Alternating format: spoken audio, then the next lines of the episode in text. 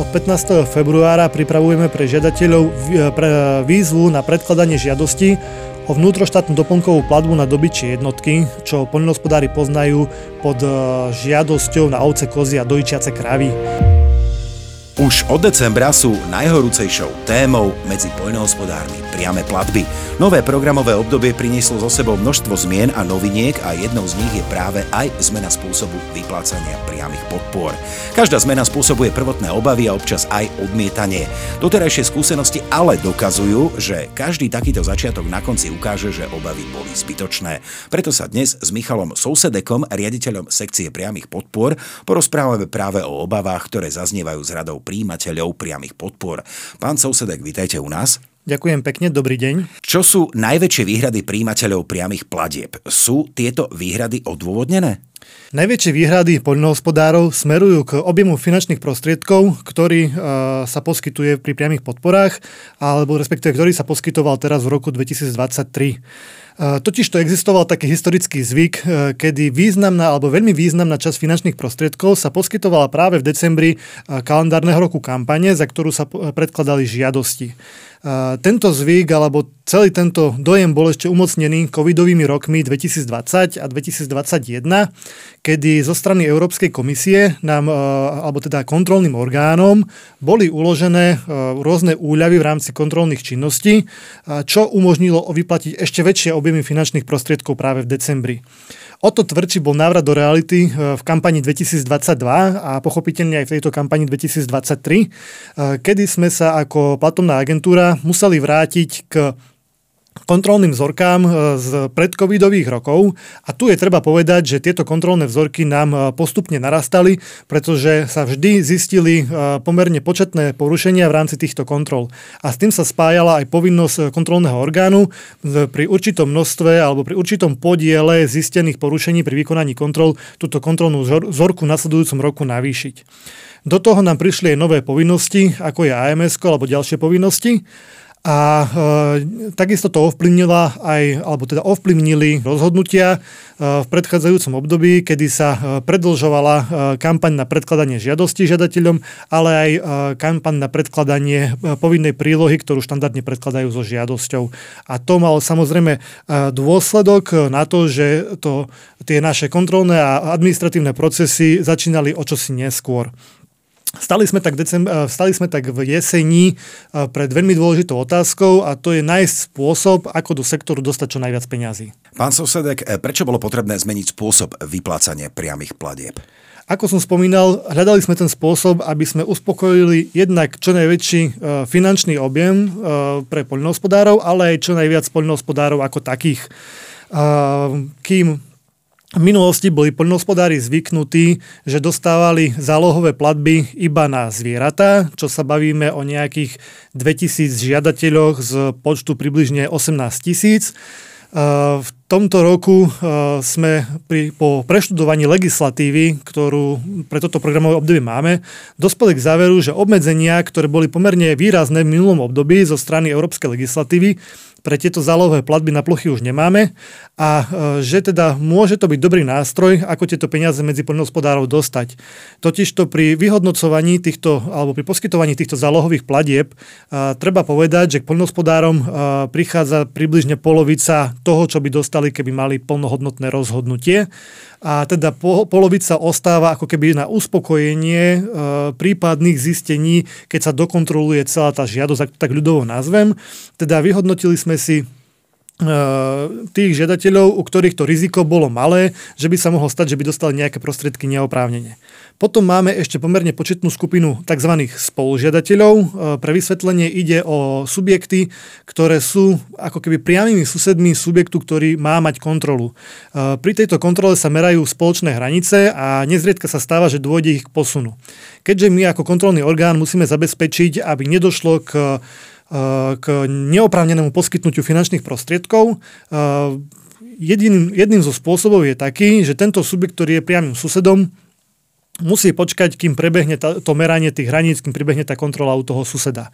Samozrejme pre, pre ten subjekt, ale aj pre nás je to pomerne nepríjemné, pretože uh, on prakticky môže mať svoju žiadosť v úplnom poriadku, teoreticky by mohol aj dostať rozhodnutie, ale len kvôli tomu, že reálne tam hrozí nejaký posun hraníc a nejaká malá úprava ich výmer e, musí počkať za výsledkom tejto kontroly u niekoho iného. E, čož pri poskytnutí zálohovej platby sa takýto subjekt dostáva aspoň k časti svojich prostriedkov a tá druhá časť pochopiteľne musí počkať za týmto procesom. Eh, tento proces eh, sme teda využili a eh, výsledkom bolo, že sa nám podarilo poskytnúť zálohovú platbu pre 11 tisíc subjektov, čo je približne 75%, tak to tak zaokrúhlim, z oprávnených subjektov tohto roku, čo je pomerne pekné číslo. A zhodnotili sme, že, že tento, tento postup má efekt a, a že ho chceme využiť aj do budúcna. Takže určite zostane ten princíp ako v kampani 2023, teda najskôr zálohové platby a potom doplatenie zvyšku? Áno, tak ako som e, povedal, e, osvedčil sa nám tento systém, e, ukázalo sa, že vieme výrazným spôsobom pomôcť takto poľnohospodárskému sektoru a preto chceme aj v roku 2024 využiť tento systém, avšak výraznou zmenou oproti tomuto roku bude, že tieto zálohové platby prídu podstatne skôr pre poľnohospodárov. E, prídu teda v tom štandardnom termíne, ako sú zvyknutí aj pri tých zvieracích zálohových platbách, teda na konci októbra e, e, kalendárneho roka 2024 a potom v decembri môžu poľnohospodári očakávať tie štandardné rozhodnutie tak, ako boli doteraz zvyknutí. Vstupuje do tohto procesu aj niektorá z noviniek novej kampane 2023 až 2027?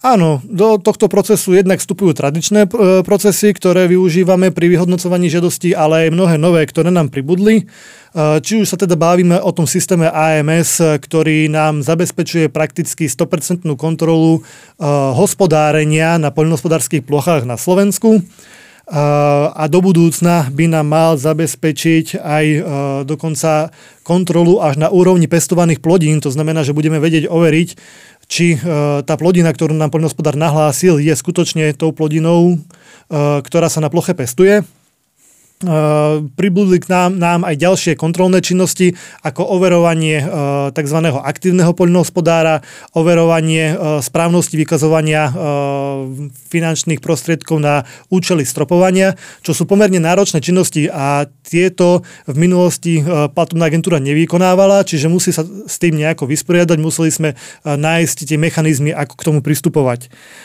Takisto okrem toho pribudli aj rôzne povinnosti pre žiadateľov a jednou z takých asi najvýznamnejších povinností, okrem e, povinností spojených práve s aktívnym poľnohospodárom a podobne, je aj predkladanie evidencie vlastných a prenajatých pozemkov, ktorými poľnohospodár preukazuje svoj právny vzťah k pôde. Spomenuli ste preukazovanie užívacích vzťahov, ako sa táto príloha vyhodnocuje. Pamätám si, že aj v tomto prípade sa ozývali hlasy z radov poľnohospodárov, ktorí to odmietali. Pochopiteľne e, táto príloha je pomerne e, obsiahla, teda rozumieme e, poľnohospodárom, že bolo to pomerne náročné vyplniť túto prílohu. Momentálne táto príloha ale nemá nejakú spoľahlivú digitálnu štruktúru. Tu nám zabezpečí až plánovaný register užívacích vzťahov k pôde. Dnes sa bavíme o predkladaní tohto zoznamu v podobe Excelov a môžem povedať, že pre tých 14,5 e, tisíc plnohospodárov, ktorí si túto povinnosť splnili, sa bavíme o doručení približne 45 tisíc len Excelov, ktoré majú aj kvanta riadkov. Čiže naozaj je to pomerne rozsiahla databáza. Keďže ale nemá túto spoľahlivú štruktúru, dátovú štruktúru, pristupujeme k tak povediať len v základnej kontrole. To znamená v prvom rade, či ju vôbec predložili a či ju predložili včas.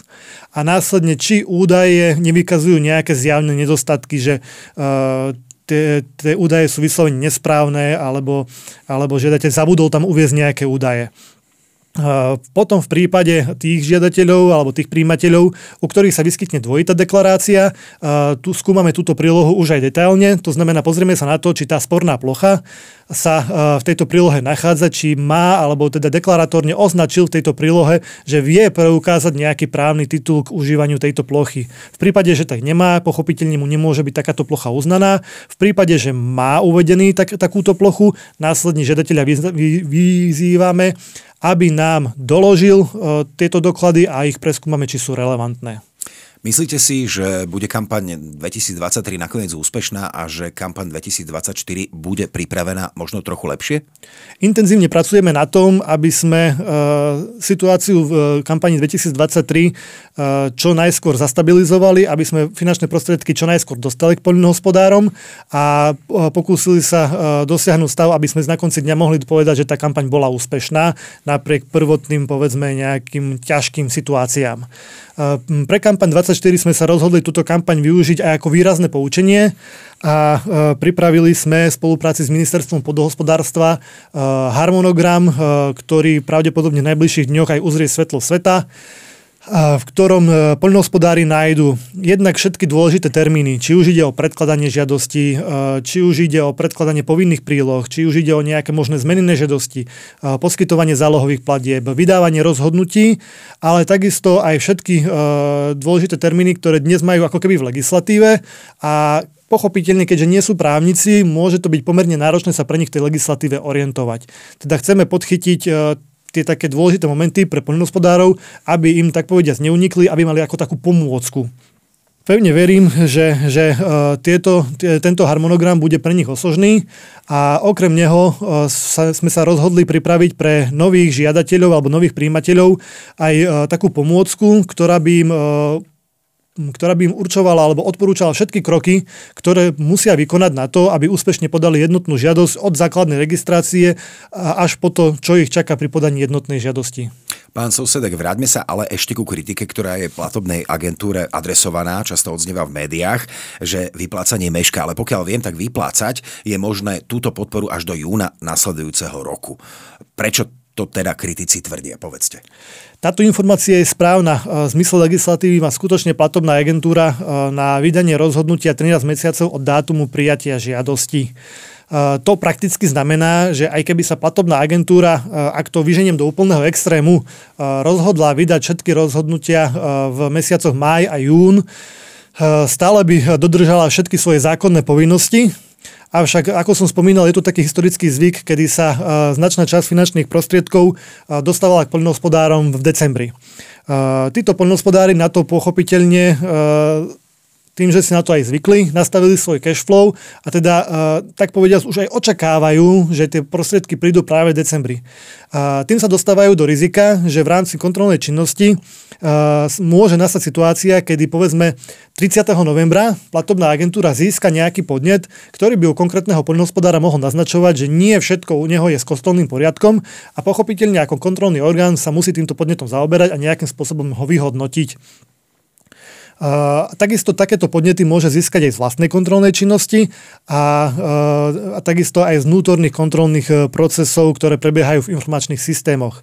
Je potrebné povedať, že ak sa žiadateľ, e, povedzme, dnes prihlási do systému GSA a jeho žiadosť sa javí ako v poriadku, e, neznamená to automaticky, že na tejto žiadosti neprebiehajú žiadne kontrolné procesy a že má mať automaticky vydané rozhodnutie. Za všetko môžem uvieť príklad redistributívnej platby, ktorá uh, sa poskytuje takým spôsobom, že poľnohospodárovi je poskytnutá na prvých určitých počet hektárov a každý poľnohospodár, ktorý presahuje tento počet hektárov, v prípade Slovenskej republiky napríklad 150 to je, uh, nie je, uh, tieto všetky ostatné hektáre nie sú ako keby oprávnené na poskytnutie podpory, to znamená dostane na prvých 150 a ostatné hektáre nie sú touto podporou podporené. V rámci európskej legislatívy máme špeciálne ustanovenie, ktoré sa volá dĺžka o obchádzaní, ktorý hovorí, že máme sledovať aj to, či niektorý poľnohospodár nevykonáva kroky, ktorými by mohol nejakým spôsobom obchádzať pravidlá a teda simulovať nejakú situáciu, ktorá by nebola nastala, keby pravidla neboli nastavené určitým spôsobom. Teda napríklad v prostredí Slovenska nie je obmedzené v rámci podnikateľskej činnosti to, koľko subjektov môže daná osoba mať alebo dané, dané majetkové spoločenstvo. Teda nezriedka sa stáva, že existuje množstvo subjektov, ktoré sú majetkovo alebo personálne prepojené. Takéto subjekty pochopiteľne potrebujeme preskúmať, či náhodou tá existencia viacerých podnikov nesleduje práve tento zámer, čo by sa teoreticky mohlo stať. Alebo iný príklad môžem uviezť, v prípade mladého poľnohospodára môže nastať situácia, kedy poľnohospodár povedzme, že je vo veku, kedy už nemá nárok na túto platbu, má syna, ktorý by teoreticky mohol splňať tieto kritéria, rozhodne sa takto účelovo na syna prepísať túto svoju poľnohospodárskú činnosť, ale reálne tento syn túto poľnohospodárskú činnosť nevykonáva vôbec, povedzme, že nemá o ňu záujem.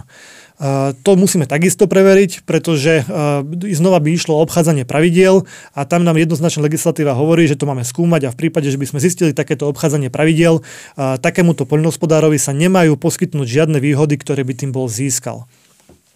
Preto, ako hovorím, má naše kontrolné činnosti sú značne rozsiahlejšie než to, čo môže poľnohospodár vidieť, avšak na druhú stranu nemôžeme ako keby informovať poľnohospodára o všetkých kontrolných činnostiach, ktoré sa vykonávajú tak povediať vopred, lebo by mohol dôjsť k zmareniu výkonu týchto kontrol. Spo, treba povedať aj to, že podospodárska platobná agentúra skrz minulosť, ktorá, ktorá sa udiela, ktorá je medializovaná, je pod drobnohľadom e, Európskej komisie a teda sme preverovaní, či všetky naše aktuálne kontrolné procesy sú dostatočné a treba povedať, že momentálne nie sú nejaké zásadné výhrady zo strany Európskej komisie k našim kontrolným činnostiam. A samozrejme to ovplyvňuje aj ich rýchlosť, keďže sú značne výraznejšie a sú, dá sa povedať, oproti, oproti histórii spred XY rokov aj kvalitnejšie. Ešte sa opýtam, čo čaká poľnohospodárov najnovšie v roku 2024 alebo najbližšie? Ak sa pozrieme určite, a tak povediať, až na najbližšie dni, tak od 15. februára pripravujeme pre žiadateľov výzvu na predkladanie žiadosti o vnútroštátnu doplnkovú platbu na dobyčie jednotky, čo poľnohospodári poznajú pod e, žiadosťou na ovce, kozy a dojčiace kravy. E, táto sa štandardne vždy predkladá v tomto období. E, ten deadline tam je 28. februára v zmysle aj legislatívy a pre túto žiadosť ani neplánujeme nejaké výrazné novinky v tomto roku. To znamená, táto žiadosť sa bude predkladať tak, ako to bolo v predchádzajúcom roku. V prípade fyzických osôb a samostatne hospodáriacich rolníkov títo budú predkladať e, žiadosť, môžu predkladať žiadosť aj v papierovej podobe, ale treba povedať, že odporúčame alebo uvítali by sme, ak by využívali elektronické formuláre na Slovensko SK a podávali túto žiadosť elektronicky s elektronickým podpisom. A v prípade právnických osôb osôb, ktoré dnes už prakticky uh, skrz celú štátnu správu komunikujú so štátom elektronicky, majú možnosť výlučne uh, týmito elektronickými formulármi predkladať túto žiadosť. E, tieto formuláre nájdú na stránke Slovensko.sk v čase, kedy to bude relevantné a samotná výzva a aj ďalšie dôležité informácie my vždy zverejňujeme včas na našej webovej stránke a preto odporúčam všetkým poľnohospodárom, aby si našu webovú stránku pravidelne sledovali. No, verím, že kampaň 2023 bude pre poľnohospodárov dobrá a že zvládnu aj kampaň 2024. Pokiaľ sa podarí všetko, čo tu odznelo, nie je dôvod na obavy. Ďakujem veľmi pekne za rozhovor Michalovi Sousedekovi, riaditeľovi sekcie priamých podpor. Ďakujem a ja pek, prajem pekný deň. Ďakujeme veľmi pekne aj vám za pozornosť a tešíme sa na vás v ďalšej časti PP podcastu.